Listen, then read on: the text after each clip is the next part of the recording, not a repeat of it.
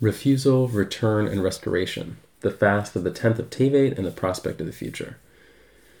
The Jewish response to difficult situations is to cry out to God, engage in reflection and teshuvah, return, and correct our errors and improve our situation. Examples of difficult situations include current famine, plagues, or wars. The sages ordain that when a calamity affects the community, it is appropriate to engage in fasting. In the Rambam's fifth chapter of Hilchot Taniyot, the Laws of Fast Days, he writes, Yesh sham yamim shekol Yisrael mitanin bahem, mipnei hatzarot she'ir'u bahem.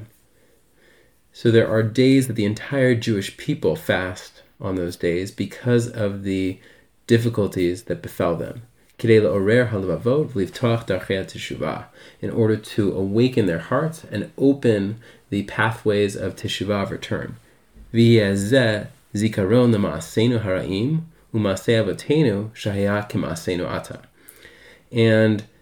is a reminder of the evil uh, or detrimental actions and the actions of our forefathers that are like our, our actions now, which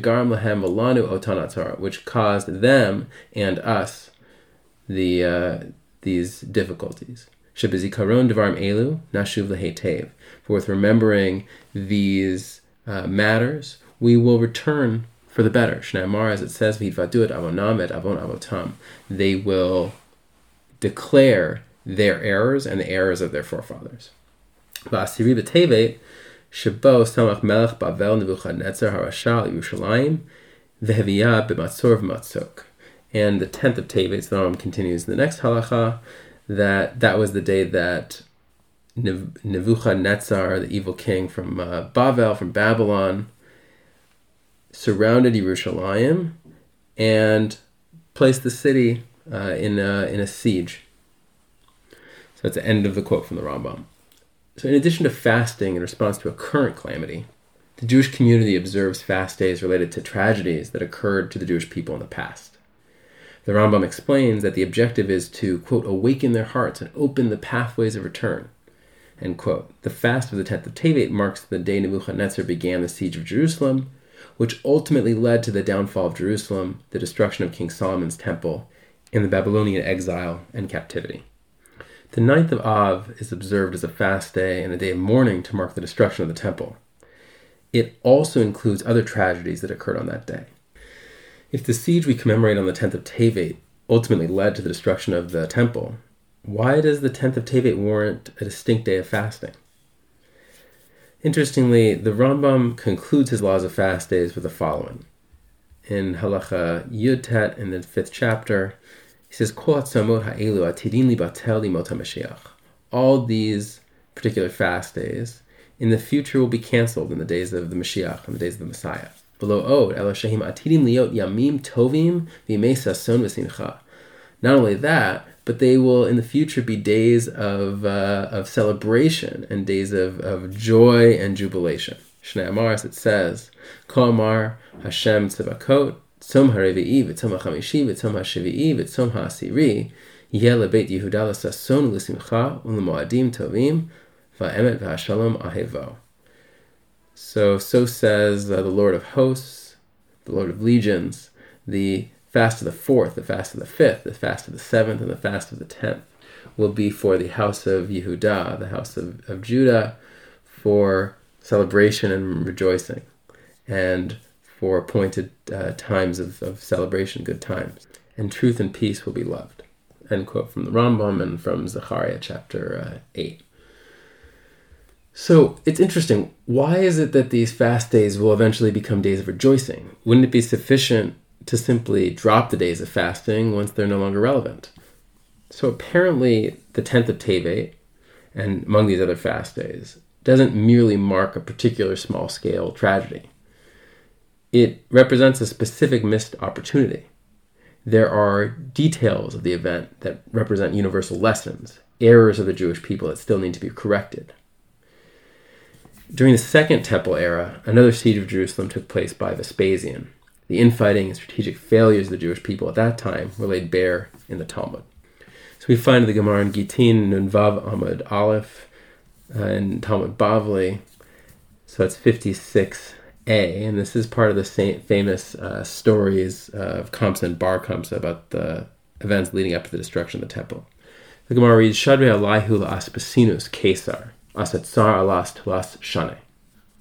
So the the uh, they sent, meaning the Romans, sent Vespasian uh, to lay siege to Yerushalayim for three years.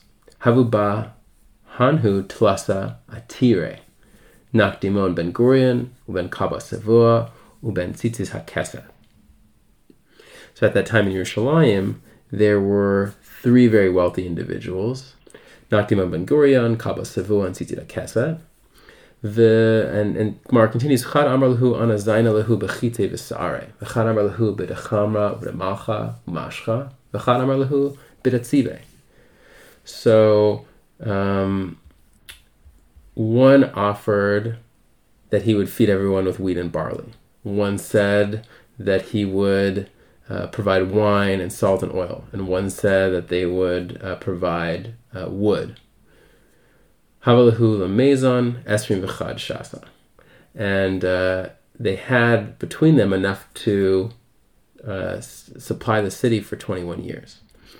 Unfortunately, what happened as a result is, because uh, the despite the Chachamim's objections and concerns, there were a group of uh, zealots that felt that instead of negotiating with the Romans, they needed to fight the Romans directly, and so they burned down all the storehouses.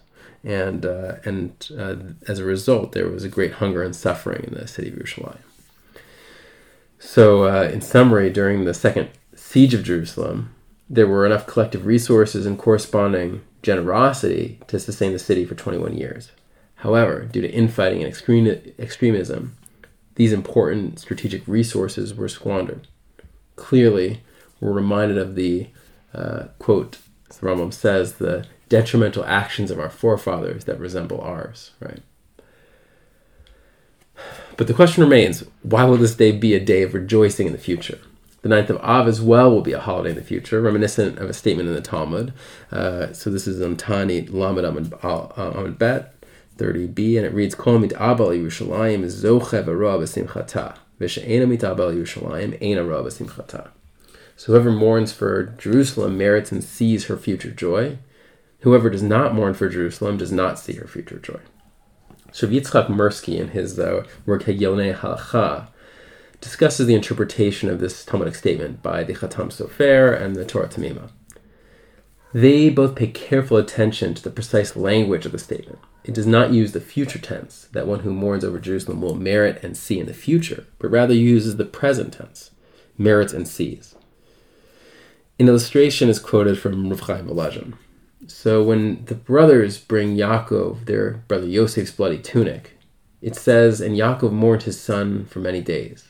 And all his sons and daughters stood up to comfort him, but he refused to be comforted. Yaakov never accepted the loss of Yosef. He never moved on. For us, when we mourn the loss of Yerushalayim, we demonstrate that we have not moved on. We bring to mind not only the tragedies of the past, but also our prophecies, our hopes, and our resolve for the future. The Rambam quoted a section of Zechariah in uh, in chapter eight, and there are a few other psukim that uh, may be relevant. It says, Ko amar Hashem, Shavti el Tzion, v'shachanti b'toch Yerushalayim, v'nikra'ah Yerushalayim ir ha'emet, v'har Hashem tzavakot, har ha'kodesh.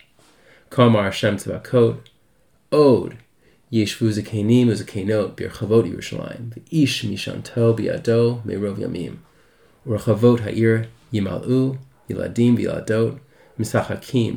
Zechariah chapter eight reads, So says Hashem, I will return to Zion, and I will dwell in the midst of Yerushalayim, and Yerushalayim shall be called the city of truth, and the mount of the Lord of legions shall be called the, the holy mountain.